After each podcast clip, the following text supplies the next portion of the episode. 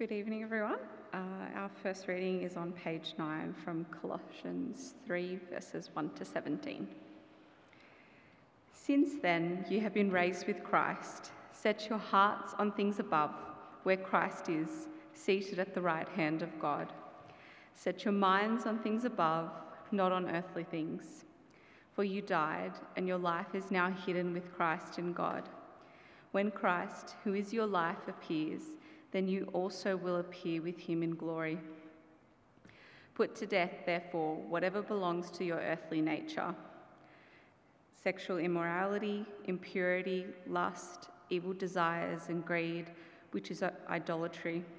Because of these, the wrath of God is coming. You used to walk in these ways in the life you once lived, but now you must also rid yourselves of all such things as these anger, rage, malice, slander, and filthy language from your lips. Do not lie to each other, since you have taken off your old self with its practices and have put on the new self, which is being renewed in knowledge in the image of its Creator. Here there is no Gentile or Jew, circumcised or uncircumcised, barbarian, Scythian, slave or free, but Christ is all and is in all. Therefore, as God's chosen people, holy and dearly loved, clothe yourselves with compassion, kindness, humility, gentleness, and patience. Bear with each other and forgive one another if any of you has a grievance against someone. Forgive as the Lord forgave you. And all of these virtues put on love, which binds them all together in perfect unity. Let the peace of Christ rule in your hearts since as members of one body you were called to peace, and be thankful. Let the message of Christ dwell among you richly as you teach and admonish one another with all wisdom through psalms, hymns, and songs from the Spirit, singing to God with gratitude in your hearts. And whatever you do, whether in word or deed, do it all in the name of the Lord Jesus, giving thanks to God the Father through him. Second reading is 1 Thessalonians 2, verses 1 to 12. You know, brothers and sisters, that our visit to you was not without results. We had previously suffered and had been treated outrageously in Philippi, as you know, but with the help of our God, we dared to tell you his gospel in the face of strong opposition. For the appeal we make does not spring from error or impure motives, nor are we trying to trick you. On the contrary, we speak as those approved by God to be entrusted with the gospel. We are not trying to please people, but God, who tests our hearts. You know we never used flattery, nor did we put a mask to cover up greed. God is our witness. We were not looking for praise from people, not from you or anyone else, even though as apostles of Christ we could have asserted our authority. Instead, we were like young children among you just as a nursing mother cares for her children, so we cared for you. Because we loved you, loved you so much, we were delighted to share with you not only the gospel of God, but our lives as well. Surely you remember, brothers and sisters, our toil and hardship. We worked night and day in order not to be a burden to anyone while we pre- preached the gospel to God of God to you. You are witnesses, and so is God of how holy, righteous, and blameless we were among you who believed. For you know that we dealt with each of you as a father deals with his own children, encouraging, comforting, and urging you to live lives worthy of God, who calls you into his kingdom and glory. This is the word of the Lord. Speed of God. Okay, both passages are about healthy Christian communities uh, or compelling communities. And just a heads up, I spoke this message this morning at 10:30. Someone spoke to me afterwards. This message begins in a sobering way, just to give you the heads up. A little bit depressing even. But it's important to face negative realities, especially if we're going to chart a path through it. And you'll see what I mean in a moment's time. I'm hoping that this is a hopeful message, actually, uh, about the way Christian communities can avoid genuinely toxic behaviour. But if anything triggers for you, don't feel free to leave, of course, if you need to. but I'd love to pray with you afterwards, after the service. And so I'm sure with Bronwyn and Graham, if there's anything in this message that uh, is difficult for you to hear. Let me pray. Father, we seek your will, not our own. We seek change in your power, not in our own strength. We ask for deep conviction. We ask for a, deep, a deeper integrity. We pray for it in the power of your Holy Spirit. Amen. The evangelical Christian world looks like it's imploding. It hasn't, not yet. It isn't, I don't believe, but it looks like it is. Why do I say that? Well, there's been a plethora of Christian leaders who've been exposed in recent years for, you might call it, toxic behaviour. Sexual sin uh, exploitation, bullying, and abuse. It has been, quite frankly, depressing and for many people, destabilizing. Maybe it has been for you. Is it meant to be this way? No. Could it have been another way? Yes. Is it the way of Jesus? No these people are acting in the opposite manner to their creed, the opposite way to the one whom they claim as their Saviour. This is not the way of Jesus. Amen? I won't say who they are and what they did. You can look it up. It's called Dr. Google. But just to give you a sense, you've got Ravi Zacharias in Atlanta, Georgia, Bill Hybels at Willow Creek, Carl Lentz in Hillsong, New York, and closer to home, you've got Steve Timmis at Crowded House in, uh, in Sheffield, in the United Kingdom, and Rowan Patterson is publicly online as a person who has been damaged by that, that ministry, although some of the people there. And uh, even closer to home is Jonathan Fletcher at Emmanuel Church, an Anglican church in Wimbledon, just outside of London. And in each, or at least most instances, there's been a culture of protection around the evangelical warrior, the one who appears to be producing what one might call success. And I've just listed there the recent ones.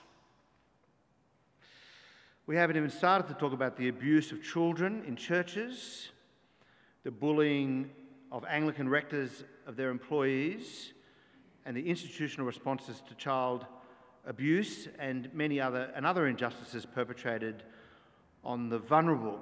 It's not that it's true everywhere, and uh, you might call it mi- minority reports, uh, but they're real and they are genuinely damaging. Now, you'll have your own knowledge or pain in this regard, and some of you will have personal knowledge of these churches, these ministries. My wife Laurel, who's American, as I said a moment ago, went to school with Ravi Zacharias' daughter. It really, it hits home. In fact, Laurel grew up uh, in Louisiana. She grew up very near the old televangelist Jimmy Swaggart. It's one of the earlier ones that sort of went south early. She wrote about Jimmy Swaggart in the Eternity magazine last month.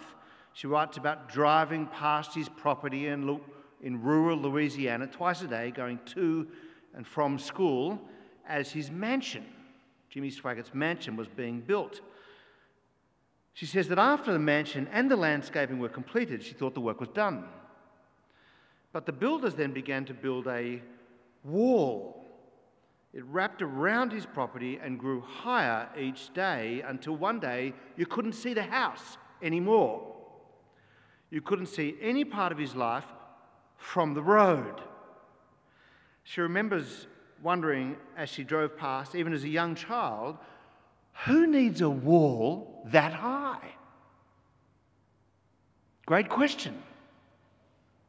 She writes, and I quote, I knew as a kid that there was something not right with Swaggart certainly with the decadence of his lifestyle, but more than that, with the need not just for privacy, who doesn't want that? Not just for privacy, but secrecy. A few years later, she writes, it became clear what he wanted to hide, which only confirmed for me the importance of the life of a Christian leader, or any Christian for that matter, being visible from the road, open, transparent. We're going to open up 10 verses from Paul's letter to the Thessalonians, his first letter to the Thessalonians today, and visibility is the key to the section, that second reading that was read to us by, by Victoria a moment ago. And not just visible from the road, it's important that we have openness and transparency to others.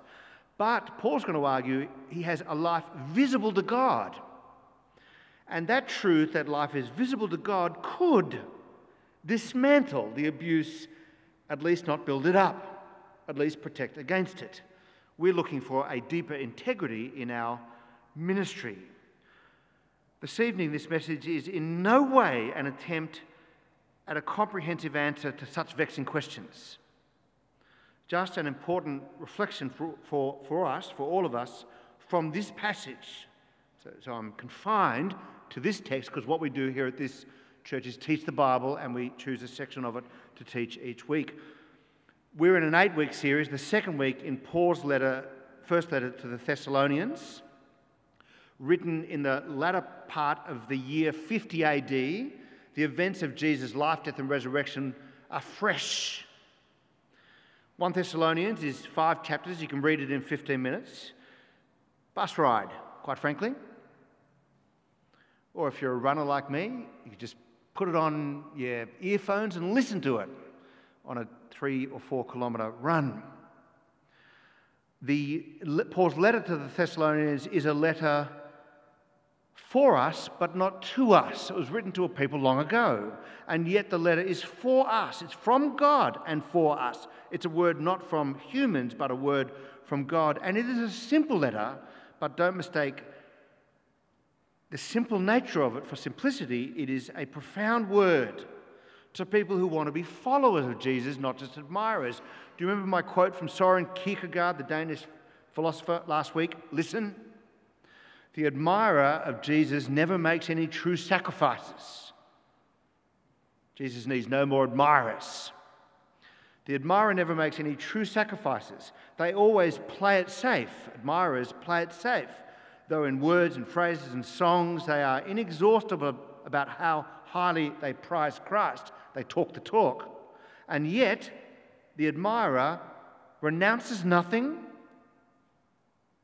They will not reconstruct their lives, and they will not let their life express what they supposedly admire. They just look out and go, Isn't Jesus good? But not so the follower, says Kierkegaard. 1 Thessalonians is one of the earliest glimpses into the life of the earliest church and the earliest followers rather than mere admirers. This letter was written before the Gospels were written. This letter was written before Acts 2 was written, or any of Acts. And so you can see by reading this, these five chapters what the earliest reconstructed life, reconstructed according to the gospel, according to the kingdom of God, what it looks like. And the beauty is we can reconstruct our own lives according to that gospel. Last week we said, first chapter, Paul writes this big few, this thank God. He had been in Thessalonica only a short time. We know that from Acts chapter 17 we read that Paul reasoned with the Thessalonians from the scriptures, from the Bible, the Old Testament, explaining and proving that the Messiah had to suffer. He had to rise from the dead. This Jesus I am proclaiming to you is the Messiah, he said. And some of the Jews were persuaded. They joined Paul and Silas, as did a large number of God fearing Greeks and quite a few prominent women. That's a nice detail there, isn't it? But he was persecuted and forced to leave only after a number of weeks, driven south and as he was heading south, fleeing persecution, Paul didn't know if the new Christians that he'd set up in the important city of Thessalonica had been bullied out of their faith. He didn't know if his, all his labour and the suffering was in vain. It's agon- agonizing. In two weeks' time, we're going to get to the heart of his agony. But Paul sent Timothy, when he could stand it no longer, we're going to read this in two weeks' time, who brought back news that they were okay, they'd survived, they were still Christian. And so he thanks God for the faith, hope, and love that produces work, labour, and endurance in them. That's last week. And so our text begins today in verse 1, page 11, page 10 of your order of service. And those who are following online, make sure you can follow the text as well as the outline. The outline's on page 10 for those who are live streaming. The text begins thus You know, brothers and sisters, that our visit to you was not without results. You know it wasn't in vain. You know it wasn't in vain. He writes in verse 2 that Paul could have been thrown off his game in the previous town, but he wasn't bullied into submission, and this is good news for the Thessalonians. Verse 2 We had previously suffered and been treated outrageously in Philippi, as you know, but with the help of our God, we dared to tell you God's gospel in the face of strong opposition. So, Paul told the Thessalonians the gospel that Jesus Christ is the Messiah, the King. And that means that Caesar is not Lord, and that was dangerous.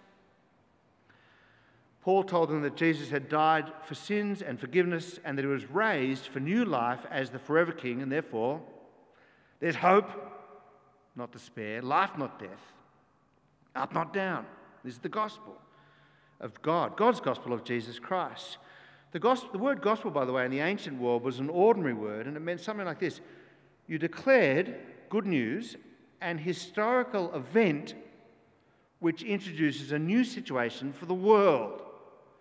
You know, Caesar's defeated enemy, therefore Caesar is Lord. That's a gospel.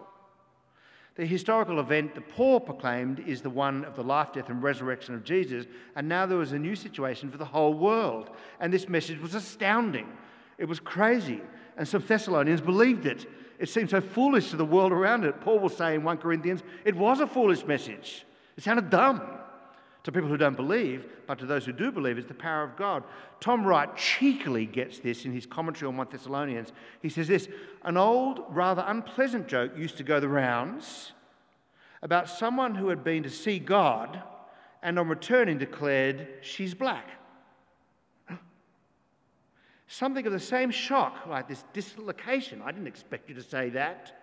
Something of this same shock was felt around the pagan world of late antiquity by the declaration of good news, which went like this We have a new Lord of the world, and he is a crucified Jew, raised from the dead. Ridiculous, offensive, scandalous, but good news.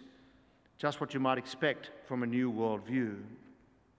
So, as we look at these few verses together, I want to ask a question How did the results come? That's just the text. And then I want to offer two new perspectives in ministry and then three gospel remedies for a modern church addressing the problems I raised earlier. So, firstly, the results were not in vain. How do the results come? And the answer is they came by the gospel. Uh, it was not without results. God touched them by his method, namely the proclamation of his me- message but then Paul takes great pains to say how that message was ministered, and the answer is with integrity. In verses 3 to 6, the gospel we preached came from pure motives. I'm telling you, they were pure, the motives were pure. There were no masks and there were no trickery. In other words, I wasn't playing games, I wasn't into power games, I wasn't trying to make you love me more. I wasn't trying to get you to come to my church. I wasn't trying to get you to vote my way. This wasn't about money or power or anything else. This is about nothing else, said Paul, but your salvation. You can know God. Listen, verse 3 For our appeal that we make does not spring to you from error or impure motives, nor are we trying to trick you. You see that? Paul is assuring them there's nothing else going on here. And he says in verse 4, verse 5, he says, We didn't use flattery, we didn't put on a mask to cover up greed. God is our witness. He knows we didn't do this. We were not looking for praise from people, nor not from you or anyone else, even though, as apostles of Christ, we could have asserted our authority. There were power options available to us, we didn't take them. There were mask options available to us, and we rejected them. That was how the results came the gospel through a deeper integrity. Now, I don't know about you, but I don't want a mask. I know all of us have some version of imposter syndrome. What am I doing here? What, do I, what? How do I get to speak this stuff? I'm a frail human being. But may it be true that this ministry comes from pure motives, not trickery, not masks, nothing else but your knowledge of God. So that's how the results came. Secondly, they came by familial care as a child, as a mother, as a father in verses 7 through 12. It's fascinating that Paul frames up his ministry in familial terms, not institutional terms. I'm an archbishop coming to see you. I'm not, by the way. There's not an institutional game being played here, nor business terms. Who's your market? How do you win them over? What's your business proposition? How are you going to find success? KPIs, none of that here in this language. I'm not saying those things are wrong, it's just that he frames things up in family terms. And note that Paul, a male, doesn't read it through a male lens. Look at verse 7. Instead, we were like young children among you. We could have bossed you, but we were like young, we were like kids, just happy to be with you. It's otherwise translated, we were gentle among you. It's a difficult word to translate. We were like children. But if it wasn't clear, in verse 7, he says, I'm, I'm like a nursing mother. Verse 7 Just as a nursing mother cares for her children, so we cared for you. I was like a mum. We were like a mums, n- nursing mums. Or later, like a father, verse 11, and a particular kind of father, by the way, because you'll have in your mind what a father does, and you could even be surprised by what Paul says a father should do. Look at verse 11. For you know that we dealt with each of you as a father deals with his own children. And here it is, verse 12 encouraging, comforting, urging you to live lives worthy of God who calls you out of his kingdom and glory. God calls you out to reconstruct your life on the basis of the gospel. This is how our short visit with you was not without results. We were a child to you, we were mum to you, we were dad to you, gentle, caring, encouraging, comforting, urging. And here's what it looked like in verse 8 because we love you so much, we were delighted to share with you not only the gospel of God, but our lives as well. By the way, the way the sentence is structured, it's not we were delighted to share with you not only the gospel of God, which is all we could have done, but we decided to give you a little extra, our lives as well. That's not how it's framed. It's framed as the two coming together and being necessary in some form. We were delighted to share with you not only the gospel, but by necessity our lives as well. We wanted to be open to you. And so he appeals to their memory in verse 9. Surely you remember, brothers and sisters, our toil and our hardship. And by the way, there's no getting around it. The guy was turfed out for the gospel. We worked night and day in order not to be a burden to anyone while we preached the gospel of God to you. He worked with his own hands, he was a tent maker. You are witnesses, verse 10, and so is God, of how holy, righteous, and blameless we were among you who believed. You could see it in our lives. Not only the gospel, but our lives as well. That one phrase could shape and change your life. Not only the gospel, but our lives as well. It will change domestic life, work life, life with our neighbours. I hope you meet Christians from time to time and you think, wow, your life is reconstructed because of the gospel. And you can see something of this in their lives. So then, that's the text. I want to give you two new perspectives on ministry and three gospel remedies. Firstly, two new perspectives. I hope you remember these two minds two modes of ministry. I hope we're touched by them here at Church Hill. I get that Paul is the one speaking here, by the way. There's no reason to disbelieve him. And I get that Paul is telling us how he did his ministry, and none of us are apostles. But there are lessons for us. Two new perspectives. The first new perspective from Paul is that we seek to please God, not people. That'll stop you from running around. That'll give you a centre, a base. That's in verse 4b. This one's interesting. To please God, not people. It's summarized by the popular phrase to play to the audience of one. You got it? I'm playing the piano. I play to the audience of God alone. Or when I'm doing work, I, am playing to the audience of one. I'm thinking about what God thinks of this moment, not what this boss and that report and that, you know, when you're running around trying to please everyone. No, you're not trying to please everyone. You're just trying to please one person, God, who sees everything. Now, when I first heard that phrase, I loved it. I'm like, bring it on. But as I got older, I thought of the phrase negatively. Namely, that a person who says, I play to the audience of one, could say, stuff you to everyone else. I play to the audience of one could easily justify bad behaviour. I care only about God, so I don't have to listen to the board. I care about God, so I don't have to care about what the government says. I play to the audience of one so I don't have to give a damn about others. I play to the audience of one so I can do what I want. Now, obviously, the meme, the, the, uh, the phrase is not intended that way, uh, but it could be treated that way. But Paul obviously believed it. He believed in playing to the audience of one. Look at verse 4. On the contrary, we speak as those approved by God to be entrusted with the message, with the gospel. We are not trying to please people, but God who tests our hearts. It's as though Paul believes that prayer that Andy led us in a few moments ago. You know, that prayer of preparation, Almighty God, unto whom all hearts are open, all desires known, and no secrets are hidden. That's our God. Paul believes it. And because he believes it, it drives him not to not care about others, but rather it is his motivation to care for others. Rather than justification for self, it's the reason to be open to others, to care for others. So that this truth doesn't end up being used as a, if I can be a bit cheeky with 6 p.m., I wouldn't do this with 8.30. You don't get to put a middle finger up to culture.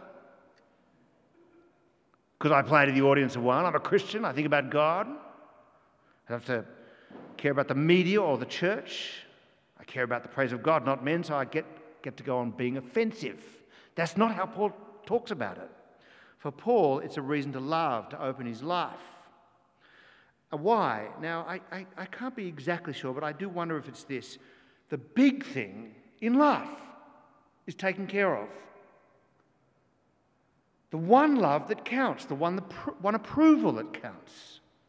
The one approval you really care about, the divine one, is taken care of so you don't have to run after the approval of 10 or 50 others. What that means is that you can be at peace about everyone else. And out of that place of peace, out of that non anxious presence, you don't have to press your rights. You can be like a child. You can just live and love and speak the truth, but without fear the approval of God means that you can cease to try to control outcomes. That's the first mode of ministry. Pleasing God, not people. The second one, if you're following the outline, is by changing the mode of ministry from institutions to family. Institutions, by the way, are important, and I'm done with certain sections of our society doing everything they can to dismantle institutions. We are, dis- we are diminished by the damaging of institutions. That said, if you have an institutional mind on a matter, then the individual won't count. And we've seen that time and time and time again. I think institutions are important as we regulate society. But if you just care about institutions, you'll care about, you won't care about the individual. But if you care about the individual, the institution will then begin, I think, to move in a way of care, flourishing. The mode in ministry must always be family, gentle like a child, caring like a mother with a baby, guiding, encouraging, comforting, and urging like a good dad. They're not clients. Members of churches are not potential pew sitters. They're not business partners. You are family. I'm family. And it makes sense given the gospel that God the Father, through God the Son, has made us sisters and brothers of each other and sisters and brothers of Jesus Christ. We're going to say it in a moment's time when we pray our prayer of confession, see what great love the Father has lavished on us that we should be called children of God, and that is what we are. That's our mode of ministry. I'm your brother in Christ. May it always be so. So, briefly, three remedies for the modern church. They're huge thoughts, and I'm only going to touch on them. I'm going to open a door. This, by the way, is their remedies. They're not a vaccine. A vaccine sort of promises immunity, uh, whereas a remedy doesn't necessarily do that. What I'm about to say doesn't guarantee health and good behaviour. It doesn't guarantee that the toxic behaviour won't continue to happen. They're more like treatment that we ought to take, and if we take these remedies or treatments, we're less likely to fall into toxic behaviour. First, we need to be clear rather than clever. Paul was famous for clarity. There is a gospel, the gospel is the power of God, so there was no need for adornment, flattery, trickery, gimmicks. Trying to be clever over clear is problematic, and the reason is it's because it's about people loving you and saying, Aren't you smart? Aren't you clever? I think so many of the ministries that trip up Maybe it's just because we hear about them in the news. They're staffed by very talented people. Super talented. And they're, they're not to blame. God made them that way. But often people start saying how clever they are and how amazing they are and yada, yada, yada, and they start to believe it. Very dangerous. Paul will say elsewhere rather, we have renounced secret and shameful ways. We do not use deception, nor do we distort, distort the word of God. On the contrary, by setting forth the truth plainly, we commend ourselves to everyone's conscience in the sight of God. When we don't pursue this remedy, we are open to toxic behaviour. It doesn't guarantee we won't have it. Some very clear people and very unclever people also trip up, but it's the right remedy to take. Second, we need to be open and transparent and accountable. We need ministries that don't use masks, ministries where information is hidden. We don't need it anymore. We don't need it where leaders can't be questioned, where criticisms are framed of not being supportive of the mission, where voices are squashed, where a governing body isn't able to speak up, where people can't speak up. If you hear of staff or key leaders at this church hiding information, if you perceive that someone will be punished for information, then take action. If you hear anything that's abusive, then please call the police.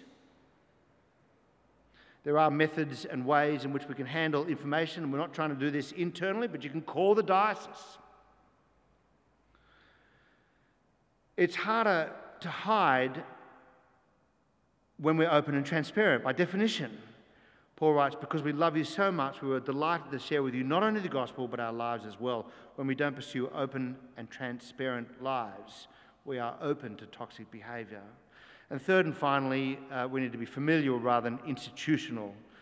We aren't, in the first instances, defenders of an institution. God can defend the institution. You don't have to. But instead, uh, especially in the local church, we love and serve sisters and brothers, and not with a mask on either, not with ulterior motive, you can do it with ulterior motive, by the way. You can say to people, Look, I was like a father to you. I, I did so much for you, therefore you owe me. Uh, but we don't want that anymore. We want rather integrity. We want a deeper integrity. When we don't pursue this, we are open to toxic behavior. No, we want to become like a child, being gentle, not bullies. We want to be like a nursing mother. There's no way you'll hurt your child. You want to be like a father, which is what?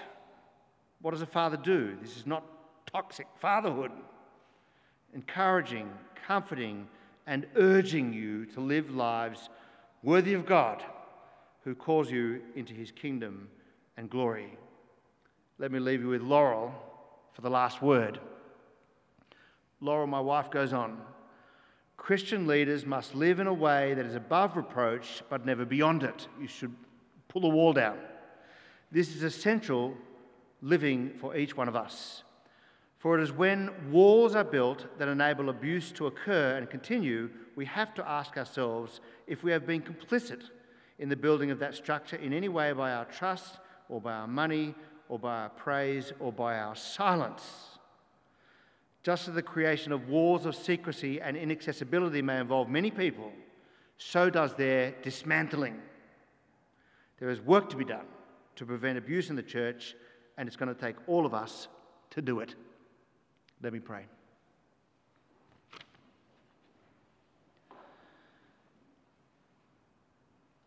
Father, we, we're going to have a moment where we get to confess our own sins, but we also confess the sins of the church, oh, not just in recent times, but over cent- decades and centuries.